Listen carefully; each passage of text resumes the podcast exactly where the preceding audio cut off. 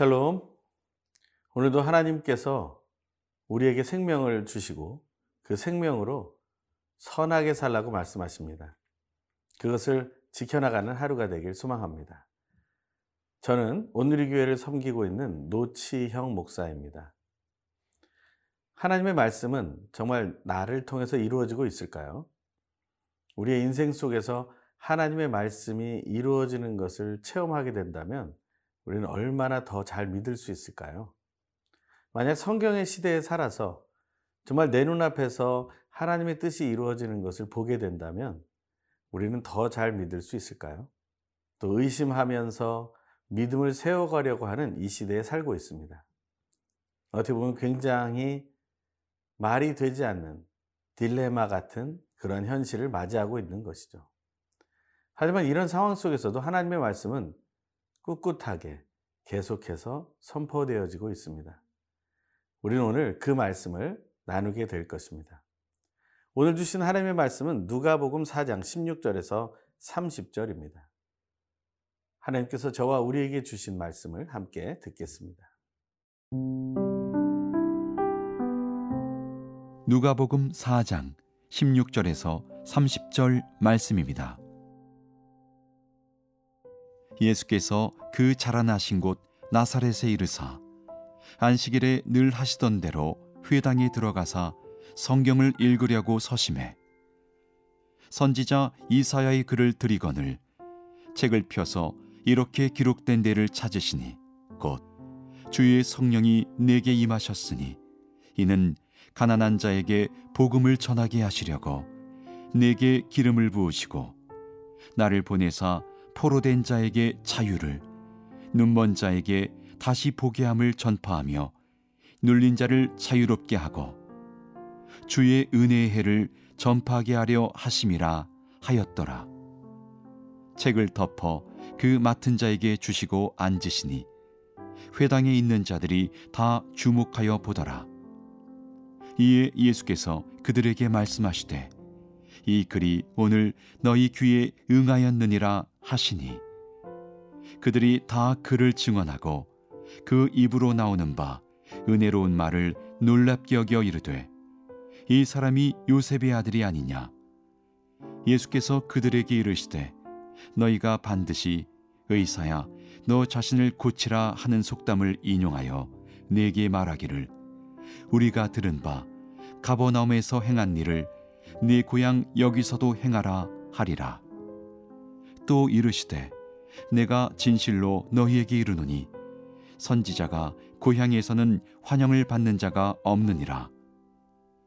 내가 참으로 너희에게 이르노니 엘리야 시대에 하늘이 3년 6개월간 닫히어 온 땅에 큰 흉년이 들었을 때에 이스라엘에 많은 과부가 있었으되 엘리야가 그 중 한 사람에게도 보내심을 받지 않고 오직 시돈 땅에 있는 사렙다의 한 과부에게 뿐이었으며 또 선지자 엘리사 때에 이스라엘에 많은 나병 환자가 있었으되 그 중에 한 사람도 깨끗함을 얻지 못하고 오직 수리아 사람 나만 뿐이었느니라.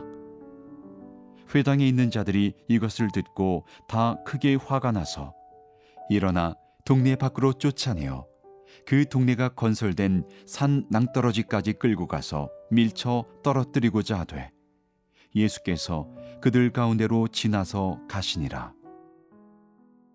오늘 본문은 누가가 누가복음을 기록하면서 예수님의 아주 역사적인 순간 몇 가지를 기록한 중에 또 아주 중요한 순간을 말하고 있습니다. 모든 인생 속에서 중요하지 않은 순간이 어디 있겠습니까? 하지만 이 순간만큼은 예수님에게 매우 중요한 순간입니다. 왜냐하면 예수님이 자기의 정체성을 발견하고 또한 그것을 드러내는 시간이기 때문에 그렇습니다. 물론 예수님께서 꼭 이 시간에 자기의 정체성을 깨달았다는 것을 말하는 것은 아닙니다. 하지만 자기의 정체성을 말씀 속에서 확인한 순간이었다라는 것이죠. 오늘 본문의 말씀 16절에서 19절의 말씀을 읽겠습니다. 예수께서 그 자라나신 곳 나사렛에 이르사 안식일에 늘 하시던 대로 회당에 들어가사 성경을 읽으려고 서심해 선지자 이사야의 글을 드리거늘 책을 펴서 이렇게 기록된 데를 찾으시니 곧 주의 성령이 내게 임하셨으니 이는 가난한 자에게 복음을 전하게 하시려고 내게 기름을 부으시고 나를 보내사 포로된 자에게 자유를 눈먼 자에게 다시 보게 함을 전파하며 눌린 자를 자유롭게 하고 주의 은혜의 해를 전파하게 하려 하심이라 하였더라. 아멘. 이제 공생애를 시작하신 예수님께서는 나사렛에 또 도달하게 됩니다. 그곳은 제2의 고향과 같은 곳이었습니다. 그곳에서 예수님은 하던 대로 회당에 들어가셨습니다. 그리고 그 회당에서 성경을 읽게 되는 상황이 펼쳐집니다. 그 당시 회당에서는 성인들이 말씀을 나누어 읽었던 것이 그 순간에 적용되기 때문에 그렇습니다. 예수님은 그 순서에 그 자리에 서셨고 펼쳐져 있는 이사야의 글을 읽기 시작했습니다. 그런데 그 이사야의 글이 바로 이사야 61장에 나오는 내용이었다라는 것이죠. 이사야 61장의 내용은 무엇을 의미합니까? 그것은 바로 예수 그리스도를 지칭하는 구절이었고 예수께서는 그 시간, 그 자리에서 지금 오래전에 쓰여졌던 이사야의 고백을 읽게 되었다는 것이죠. 거기에 보면 메시아의 이야기가 나오지만 예수님은 자기의 이야기로 읽게 되었다는 것이죠. 우리는 참으로 놀라운 순간을 접하게 됩니다.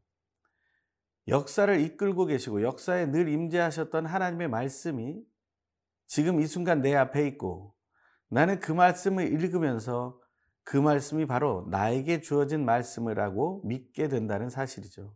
이것이 바로 하나님의 역사 속에서 하나님의 뜻이 이루어지는 순간에 내가 함께 공존하고 있다는 것을 확인하는 순간이 된다는 것을 말합니다. 예수님께서는 이 순간에 너무나 놀라운 것을 체험하게 됩니다.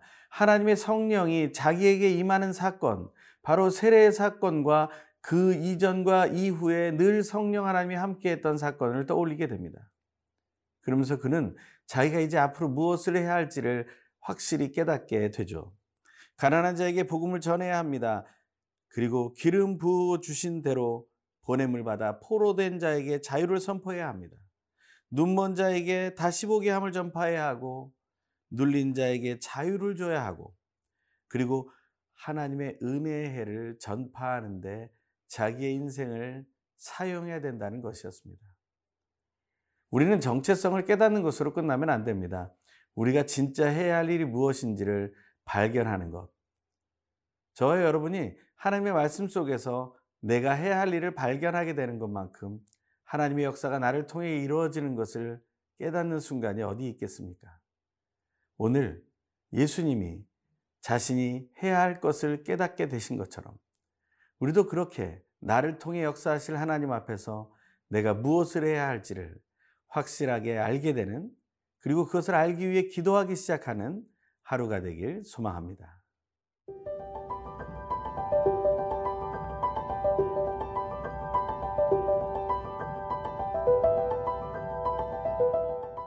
예수님은 자기가 어떤 존재이며 무슨 일을 해야 될지를 알게 되셨을 때 그 마음에 얼마나 기쁘셨을까 하는 생각을 해봅니다.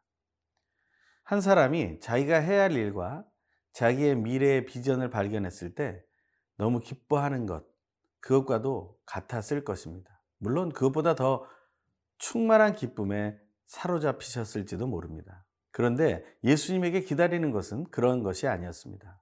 예수 당신이 너무나 귀한 사역을 깨달았으니 내가 응원해 주겠소. 내가 뒤에서 받쳐주겠소. 내가 모든 것을 함께 해주겠소. 하는 그런 동역자의 등장이 아니었습니다. 오히려 예수님은 배척을 당하시죠. 그것은 당신이 할 일이 아니라는 것이죠. 그것은 메시아가 할 일이지 당신이 할 일이 아니다라는 것을 사람들은 생각하게 되었다는 것입니다. 세상에서 선하게 살고 착하게 살아야 한다는 것을 배웁니다. 하지만 나이가 들면 들수록 착한 삶을 살려고 하면 사람들은 얘기합니다. 왜 착한 척 하냐고. 우리는 사실은 착하지 않기 때문에 조금이라도 착한 삶을 살고 싶은 마음을 갖게 됩니다. 그래서 내 인생 너무나 추하고 더럽고 정결하지 못하지만 그래도 착한 일을 하면서 살아가고 싶은 마음이 있죠. 하지만 우리는 서로를 그렇게 돕지 않습니다. 그보다 더 심각하게 예수님은 배척을 당하시죠. 오늘 보면 22절과 23절입니다. 그들이 다 그를 증언하고 그 입으로 나오는 바 은혜로운 말을 놀랍게 여겨 이르되 이 사람이 요셉의 아들이 아니냐 예수께서 그들에게 이르시되 너희가 반드시 의사야 너 자신을 고치라 하는 속담을 인용하여 내게 말하기를 우리가 들은 바 가버나움에서 행한 일을 내 고향 여기서도 행하라 하리라. 이 이야기에서 핵심은 바로 예수를 어떤 특별한 존재로 보는 것이 아니라 그 동네에 살던 어떤 사람의 아들 정도로만 생각한다는 것이죠. 사람이 말을 하는 것에 대해서는 막지 않습니다. 하지만 그런 존재로 살아가려 할 때는 이런 장애물이 다가오게 되는 것이죠. 그런 상황 속에서 예수님은 어떻게 말씀하십니까? 24절부터의 말씀입니다. 또 이르시되 내가 진실로 너희에게 이르노니 선지자가 고향에서는 환영을 받는 자가 없느니라. 내가 참으로 너희에게 이르노니 엘리야 시대에 하늘이 3년 6개월간 닫히어 온 땅에 큰 흉년이 들었을 때 이스라엘에 많은 과부가 있었으되 엘리야가 그중 한 사람에게도 보내심을 받지 않고 오직 시돈 땅에 있는 사렙다의 한 과부에게 뿐이었으며 또 선지자 엘리사 때 이스라엘에 많은 나병 환자가 있었으되 그 중에 한 사람도 깨끗함을 얻지 못하고 오직 수리아 사람 나만 뿐이었느니라. 아멘. 그 선지자가 고향에서 환영을 받지 못한다라는 말. 이것은 무엇을 얘기할까요? 지금 예수님이 반응을 보고 느낀 감정은 비웃음과 조롱과 배척이었다는 사실입니다. 하지만 예수님께서는 성경의 사건을 가지고 얘기하십니다.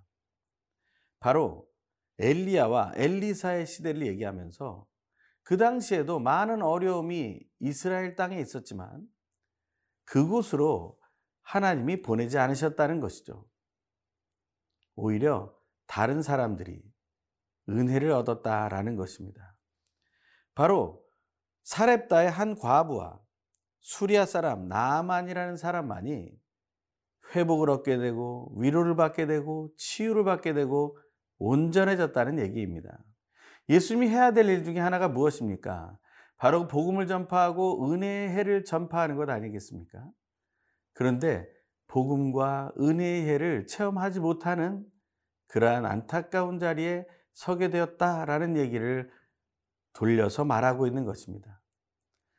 사실 이런 돌려 말하는 말에는 아주 갑자기 반응을 하게 됩니다. 너무나 잘 알아듣는 것이죠. 자기에게 조금이라도 좋지 않은 말을 하는 것을 우리는 너무 잘 알아듣지 않습니까? 그런 것처럼 우리는 사실은 나를 지키는 본능 속에 빠져 있는 것이죠. 그래서 그들은 어떤 일을 행하게 됩니까? 28절에서 30절입니다. 회당에 있는 자들이 이것을 듣고 다 크게 화가 나서 일어나 동네 밖으로 쫓아내어 그 동네가 건설된 산 낭떠러지까지 끌고 가서 밀쳐 떨어뜨리고자 하되 예수께서 그들 가운데로 지나서 가시니라. 아멘. 이런 어려운 순간에 예수님은 당당하게 나아가십니다. 우리는 우리가 무시를 당하고 어려움을 당할 때 어떻게 행동합니까? 예수님을 기억하기를 바랍니다. 하나님의 말씀 속에서 나에게 주신 그 사명을 굳게 하기를 소망합니다. 그 마음으로 또 하루를 살아가는 귀한 우리가 되길 소망합니다.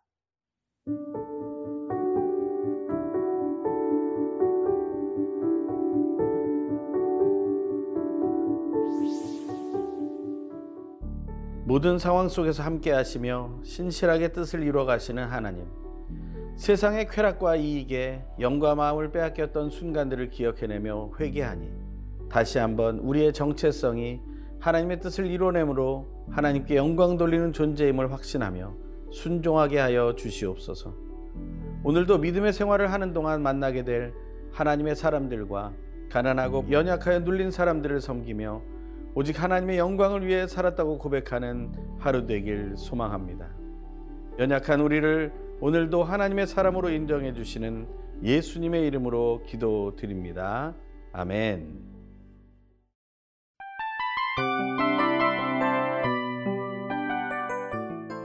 이 프로그램은 청취자 여러분의 소중한 후원으로 제작됩니다.